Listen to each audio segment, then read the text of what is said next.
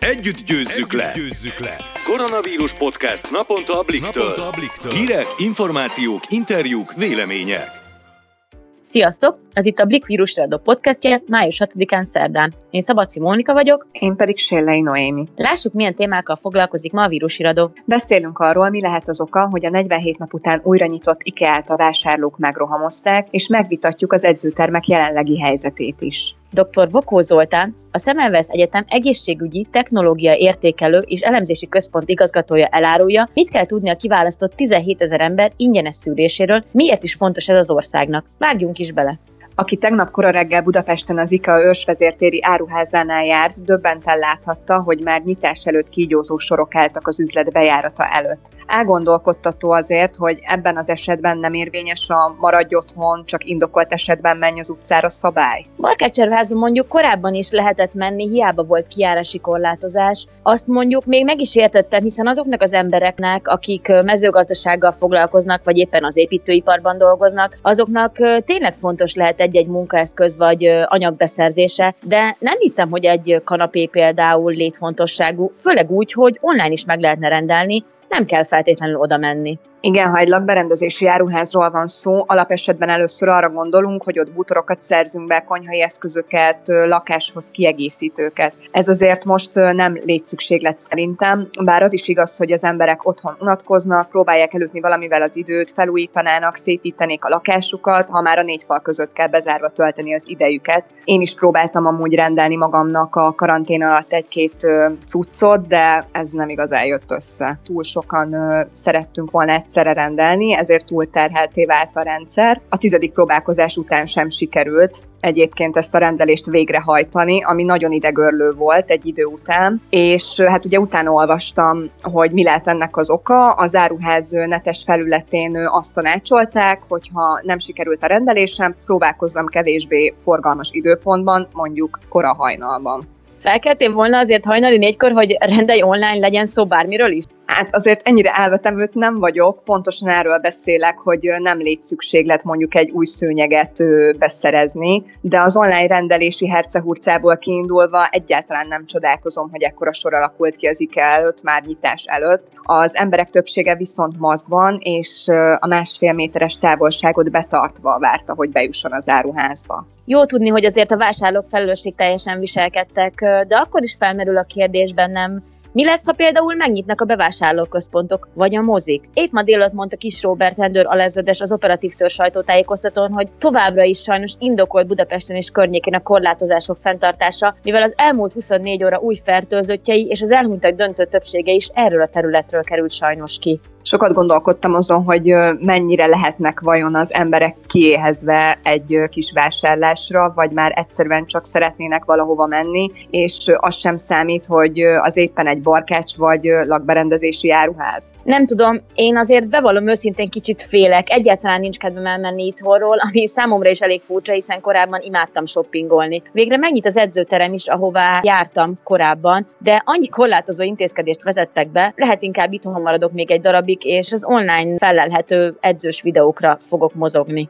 Miért? Mi az, ami elrettent mondjuk attól, hogy elmenj edzeni? Például képzeld el, javasolják az edzőkesztyű használatát, ami engem kimondottan zavarna például edzés közben. Nem is igazán szeretnék most erre pénzt kiadni. Illetve a teremben tartózkodók létszámát is maximalizálják. És mi van akkor, ha pont akkor megyek, amikor telt ház van, és emiatt plusz egy órát kell például várnom, hogy bejussak. De hála az égnek, csak belépéskor kell maszkot viselni, és edzés közben elvileg nem. Mondjuk azt azért nehezen tudom elképzelni, hogy egy kiadós kör edzés közben maszkban kapkodják az emberek a levegőt. Van állítólag olyan hely is, ezt egy ismerősöm mesélte, ahol edzés után nem lehet ott zuhanyozni. Mondjuk ezt is megértem, de azért furcsa, nem szívesen szállnék fel például izzadtan bármilyen tömegközlekedési járműre. Úgyhogy úgy tűnik, az életünk egy ideig még elég körülményes lesz. Talán az egyre több kutatás változást hozhat idővel, és kiderül, hogyan állíthatjuk meg a koronavírust. Reméljük a tesztek is egy ilyen változást hozhatnak majd el az életünkben. A KSH adatai alapján választott ki a Semmelweis Egyetem több mint 17 ezer embert, akiket ingyen letesztelnek. Dr. Bokó Zoltán, a Semmelweis Egyetem egészségügyi technológiai értékelő és elemzési központ igazgatója pedig minden részletet elárul most erről. Vajta Zoltán kollégánk beszélgetett vele.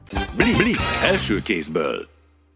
Arról fogunk beszélgetni következő percekben, hogy több mint 17 ezer ember tesztelése kezdődött meg. Koronavírusra tesztelnek 17 ezer kiválasztott embert. Ki ez a 17 ezer ember? Ki az, akinek lehetősége nyílik arra, hogy néhány napon belül megtudhassa magáról, és miért fontos ez, hogy tesztelik ezeket az embereket? Köszönöm szépen, én is köszöntöm Önöket. Igazából itt nem egyszerűen csak egy szűrővizsgálatról vagy tesztelésről van szó, hanem ez egy országos felmérés. Tehát ezek az emberek egy felmérésnek a résztvevői, akik véletlenszerűen lettek kiválasztva azért, hogy képet kapjunk arról, hogy milyen a fertőzésnek az aránya az országban, illetve nem csak annak, hogy most milyen arányban vannak azok, akik fertőznek, hanem az átfertőzöttségről is szeretnénk információhoz jutni, régiónként, korosztályonként, egyéb jellemzők szerint. Tehát tulajdonképpen ők ennek a vizsgálatnak résztvevői, de ez az ő számukra személyesen egy szűrést is jelent. Összességében viszont egy olyan tudományos vizsgálat, amiből ezt az információt és még sok egyebet szeretnénk megtudni. Az átfertőzöttség, ezt a kifejezést használta, ez mit jelent?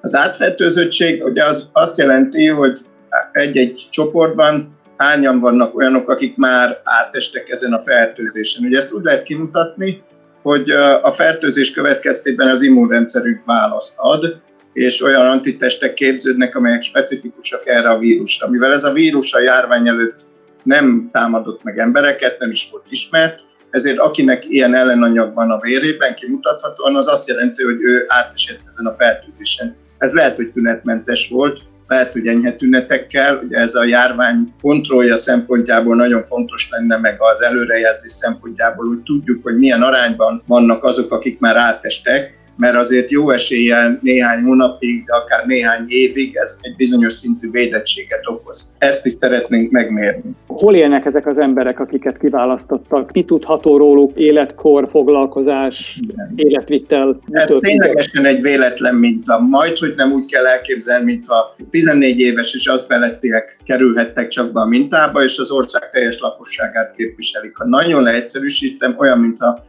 ezeknek az embereknek a nevét beraktuk kalapba, és kihúztunk volna belőle 17.780-at. Technikailag nem így történik, mert először településeket választott a KSH, és aztán a településen embereket, de ez az országnak mint egy 500 településén élőket jelent, akik benne vannak a vizsgálatban, szerte az országban.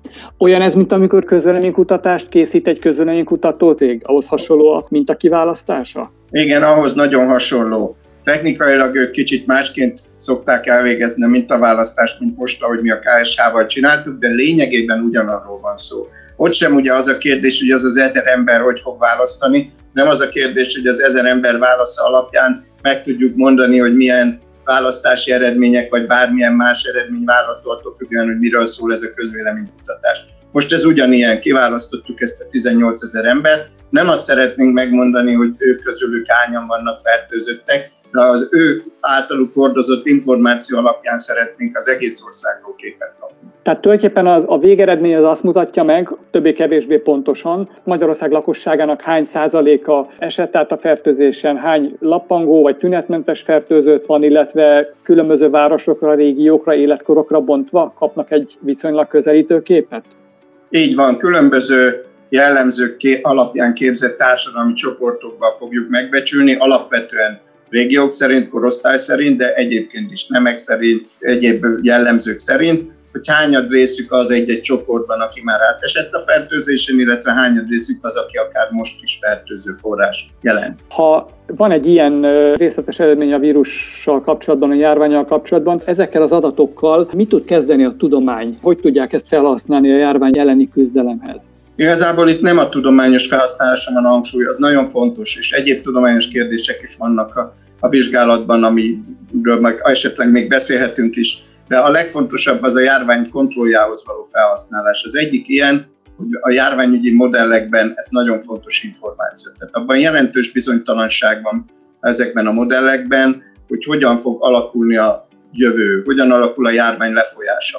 Ez alapvetően attól is függ persze, hogy milyen intézkedések lesznek, de különböző forgatókönyveket becsülnek ezek a modellek, hogyha ezt csináljuk, ez várható, ha másképp cselekszünk, más várható. De egy nagyon fontos input ezekben, egy bemeneti adat ezekben a modellekben, ami nincs meg jelenleg, hogy mekkora az átfertőzöttségnek a nagysága a különböző területeken. Ugye mhm. az könnyű elképzelni, hogy ez minél magasabb, annál kevesebb a fogékony populációnak az aránya, ami, ami egy fontos információ a modellben a terjedésre vonatkozóan. Ugyanakkor azt is tudjuk az ismert esetek számából, hogy nagyon egyenetlen, hogy hogy osztanak meg a fertőző betegek az országban. Ugye két fontos jellemző szerint egyenetlen. Az egyik van egy terület egyenlőtlenség, Budapest és Pest megye, ami leginkább sújtott a járvány által, és van egy másik szempontból egy egyenetlenség, hogy a közösségekben terjed Magyarország, mert az átközösségekben terjed nagyon a vírus Magyarországon, így a mindennapi közösségi terjedés az nagyon csekécses. Néhány beteg van naponta, amik ilyen kiugróbb számok, vagy egy-egy nap a többség, az idősek otthon, a kórházi fertőzések, hasonló bentlakásos intézményekben. Na most, ha mi meg tudjuk adni területenként, hogy mennyire eltérő ez az átfertőzöttség, az egy fontos információ a szelektív járványügyi intézkedésekhez. Már ugye most sem ugyanazok az intézkedések vannak hatályban Budapesten és Pest megyében. Lehetséges, hogy ezen még lehet változtatni más jellemzők szerint, és ugyanilyen fontos, hogy ha most lazítunk, mint, vagy hát a döntéshozók lazítanak, a szabadik fogalmazunk, mert ugye ez nyilván nem az epidemiológusok feladata, de változtatnak ezeken az intézkedéseken, akkor monitorozni kell ennek a hatását, nehogy elszabaduljon a járvány. A mi vizsgálatunk ehhez egy ehhez egy alapvizsgálatot jelent, meg is fogjuk ismételni, hogy lássuk, hogy hogyan alakulnak ezek a mutatók is. Az is lehet, hogy ezektől a vizsgálatoktól függ majd az, hogy Pesten is lehet-e lazítani, Pesten is megnyithatnak-e a teraszos éttermek. Mivel ez nem az én kompetenciám, erről való döntést, azt mondanám, hogy ezt a döntéshozók nagyon várják és figyelembe fogják venni. Hogy aztán ezt hogyan értelmezik, és ez alapján milyen döntést hoznak, ez egy más kérdés, de ez mindenképpen egy fontos információ ahhoz, hogy tudományos bizonyítékok alapján tudjanak döntést hozni. De mondok egy másik példát, azt is megmérjük, hogy a tüneteknek milyen volt az eloszlása, ha valaki tüneteket észlelt korábban a felmérést megelőzően. Lesznek olyanok, akikről eddig nem tudtuk, hogy átestek a fertőzésen, vagy most fertőznek, de valamilyen enyhe tünetük volt, ami itt kiderül. Lehet, hogy tudunk azonosítani, és bízunk benne olyan tüneti profilokat, amik néhány tünet kombinációja, de tipikusan viszonylag gyakran fordul elő azok körében, akiket eddig nem ismertük fel. Ha most az esetdefiníciót kiterjesztjük ebbe az irányba, akkor a teszteléseknek, amiket növelni kéne a számát, lehet növelni a hatékonyságát. Mert 10 millió embert nem lehet letesztelni, pláne nem rendszeresen. De ha tudjuk, hogy kik azok, akiknek nagyobb valószínűséggel betegek, mert mondjuk olyan kombinációban vannak enyhe tünetei, ami jelenleg még nem indokolja azt, hogy tesztet végezzenek, akkor hatékonyabban tudjuk a fertőző forrásokat megtalálni. Tehát számos olyan információt hozhat ez a vizsgálat, ami a járvány kontrollja szempontjából fontos. Tehát mondjuk eddig az volt a tipikus koronavírus gyanú, hogy láz, levertség, influenza-szerű tünetek, és lehet, hogy valami egészen más, triviális, amire nem is gondolunk. Tünetek, körülmények ismétlődnek azoknál, akik nem is tudják magukról, hogy ők hát, fertőzöttek. Mi ugye azokra kérdezünk rá, amíg az irodalomban van adat, de például sok esetben, vagy hát vannak ilyen megfigyelések, hogy például csak egy enyhe hasmenés semmi. De mondjuk egy, vagy egy láz, egy enyhe hasmenés, azt tapasztaljuk, hogy mondjuk 10-20 a azoknak, akiket most találunk meg ilyen eset át, akkor ezt már meg lehet fontolni, hogy például, ha teszteléseket fokozni akarjuk, akkor legyen egy ilyen célpopuláció. Uh-huh. Vagy lehet olvasni a szagló és ízérzék elvesztéséről. Nem tudjuk, hogy a magyar populációban ez egyáltalán előfordult-e, vagy milyen mértékben. Tehát ezek egyelőre kérdések, nem tudjuk, hogy találunk-e ilyen mintázatot, de keressük például ezt is. Lesz utánvizsgálat azok körében, akiket most megtalálunk betegek, és egy kis kontrollcsoportjuk is lesz. Tehát az ismételt vizsgálat az új emberekkel lesz majd, az új keresztmetszeti vizsgálat, de van benne egy kis követéses rész is. Ott például nézni fogjuk, hogy hogy alakul a kiszűrteknek az immunstátusza. Azt sem tudjuk jelenleg, hogy mondjuk mekkora védettséget érnek el, és a védettségnek a szintje, tehát hogy az a, az a, azok az antitestek, amiről beszélek, az milyen mértékű védettséget ad, ezt kvantitatíve is meg lehet majd mérni. Most még nincs ilyen eszköz a kezünkben, de, de lesz. El is teszünk mintákat egyébként azért, hogy ezt megmérjük. Ez is egy nagyon fontos információ, hogy a, mondjuk a tüneti profil függvényében milyen hosszan, milyen erősségű védettséget ad ez a fertőzés. Volt-e már ehhez hasonló nagyságú, méretű tesztelési sorozat a világon? Voltak előzmények, ha nem is országos reprezentatív mintán, és nem is ekkora mintán, de volt például Kaliforniában, történt Bécs környékén egy ilyen vizsgálat. Tudomásom szerint Szlovénia is a szervezésnél tart, több ország van, aki hasonlót akar tenni, de hát ne vegyék dicsekedésnek, de igazából itt most a, tulajdonképpen az úttörők között van Magyarország ezzel a vizsgálattal. E-mailben, levélben, kormányablakon, illetve nem is tudom, még talán telefonon is keresték ezt a több mint 17 ezer embert. Vannak-e, voltak-e, akik azt mondták, hogy ők ezt nem szeretnék, és mondhatják-e azt, hogy ők ezt nem szeretnék, és akkor nem mennek el erre a tesztre? Most már több ezer ember van, akivel kapcsolatba kerültünk, így van különböző csatornákon, tehát mindenkinek a bejelentett lakcímére küld levelet a KSH.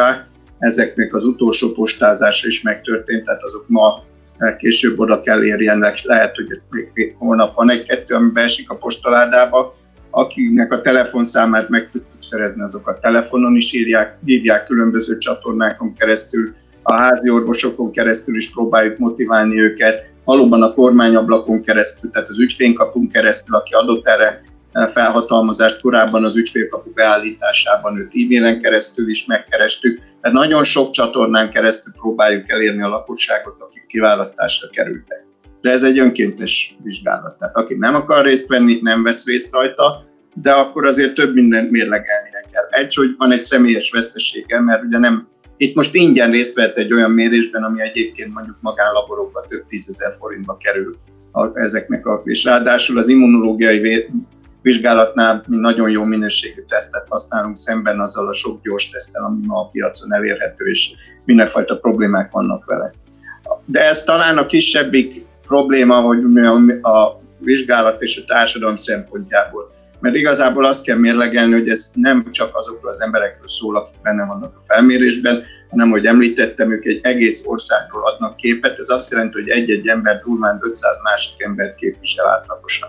Hát ha ő nem jön el, akkor azt úgy is számolhatja, hogy az a maradék 500 ember sem került be a vizsgálatra, akiket ő képvisel fog, akik olyanok, mint ők sok jellemzőjét tekintve, és ez, ez egy veszteség. Ugye a veszteség két szempontból, egyrészt a, a mérés pontossága az csökkenni fog. Ha kevesebb ember van, pontatlanabb a becslés, ez triviális. De van egy másik aspektusa is, hogy akik nem jönnek el, azok sok jellemzőikben mások, mint részt vesznek egy ilyen vizsgálatban. Tehát így módon kicsit torzítani is fog a minta, hogyha nagyon nagy arány. Na most a jó hír, hogy jól veszik az ember. Tehát eh, átérzik ennek a jelentőségét, a felelősségét. Mi úgy számoltunk, hogy azért több mint 70% részt fog venni. A kezdeti adataink azt mutatják, ami számokat én még láttam, a mai számokat még nem láttam, a véglegeseket a tegnap estéről, de az azt mutatja, hogy sikerül elérni ezt az arányt. Mire számoljanak, hova kell menniük, mennyi ideig tart, mi fogott velük történni? Hogy néz ki a gyakorlatban egy ilyen teszt? A gyakorlatban azt mondhatom, három eleme van a, a résztvevők részéről. Van egy mintavétel torok és orváladékból, ez egy pálcával történik, ez a vírus közvetlen kimutatására szolgál. Tehát egy pálcával belenyúlnak a szájába meg az orrába, ez nem fájdalmas, nem kellemes, de ennyiből áll ez a része. A másik része az vérvétel, két csővért veszünk mindenkitől, abból egyrészt az immunológiai vizsgálat történik, illetve bizonyos uh, biológiai uh, szokásos laborméréseket végzünk, illetve lefagyasztjuk és eltesszük későbbi mérésekre, további tudományos vizsgálatokra a koronavírussal kapcsolatosan. Ennek egyik része például egy kvantitatív immunológiai vizsgálat, amit említettem, ami még most használt teszteknél is jobb, de jelenleg nem elérhető, de amint elérhető lesz ilyen tömeges méretben Magyarországon, akkor meg fog mérni ezzel is a, az átfertőzöttséget. A harmadik rész az egy kérdőív, mert össze kell kötnünk a labor eredményeket különböző jellemzőkkel, mint ahogy mondtam, demográfiaiakkal, tünetekkel, bizonyos betegségek meglétével. Ez egy nagyon rövid kérdőív. Most ez, ez ketté válik a mintavétel, mármint a laborok, és a kérdőív. A kérdőívet ki lehet tölteni online a KSH felületén, mindenki kap egy saját személyes kódot a meghívó levélben, abba beregisztrál, ez egy rövid kérdőív, tényleg igaz, igyekeztünk minimalizálni. Azt, hogy ki tudja tölteni. Vagy ha fölhívják a KSH munkatársai telefonon, megadhatja, ha eddig nem keresték, akkor telefonon lekérdezik a kérdező biztosok. Ha még így sem tölti ki a kérdőívet, amikor elmegy a vérvételre, meg ennek a váladék mintának a vételére, akkor ott helyben vannak kollégák, akik segítségével egy, egy notebookon ki tudják tölteni együtt ugyanezen a felületen egyébként, mint ahol egyedül is ki tudnák. Hogy hova kell menni, arról már az első kapcsolatfelvételnél tájékoztatást kap mindenki. Tehát megadják a helyszínt, attól függően, hogy ez mondjuk egy kis település vagy egy nagyváros, az változtat, hogy megadnak egy idősávot, hogy mondjuk oda fog kitelepülni a faluba a, a, a mérő, állomás, ami lehet fixen, de lehet, hogy egy szűrőbusz egy adott idősávban egy adott helyszínen. De mondjuk Budapesten arról kapnak értesítést, hogy van három-négy nagyobb helyszín, ahol állandóan reggeltől estig meg lehet jelenni. Aki nem tud elmenni, mert vagy nem ajánlott, hogy kimozduljon, például a 65 évnél idősebbek, súlyos krónikus betegek, akiket nem akarunk veszélyeztetni, lehetőség van arra, hogy házhoz megy a mintavevő. Ebben az OMSZ is, tehát mentőszolgálat is segítségünkre van, de saját mozgó autók is vannak az egyetemeknél, akik mozgó mintavevő egységek, akik maximális biztonságban csinálják ezt. Tehát nincs eszélynek kitéve, mert ugye egy másik megfontolás szokott lenni, jó, jó, de akkor én találkozom egészségügyi személyzettel, ami egy magas kockázatú csoport, de ezt védőfelszerelésben csinálnak mindent. Tehát igyekszünk, és ténylegesen teljes biztonságot garantálunk a résztvevőknek, oly módon is, hogy aki magas kockázatú, vagy nem tudja valamiért megoldani, mert mondjuk mozgássérült, akkor oda házhoz megyünk. Megtudják-e az eredményt az érintettek, illetve mikor és hogyan? Megtudják az eredményt, a, mindenki megtudja a saját eredményét, mert ez feltöltésre kerül az úgynevezett egészségügyi elektronikus szolgáltatási térbe, ez a csúnya neve van,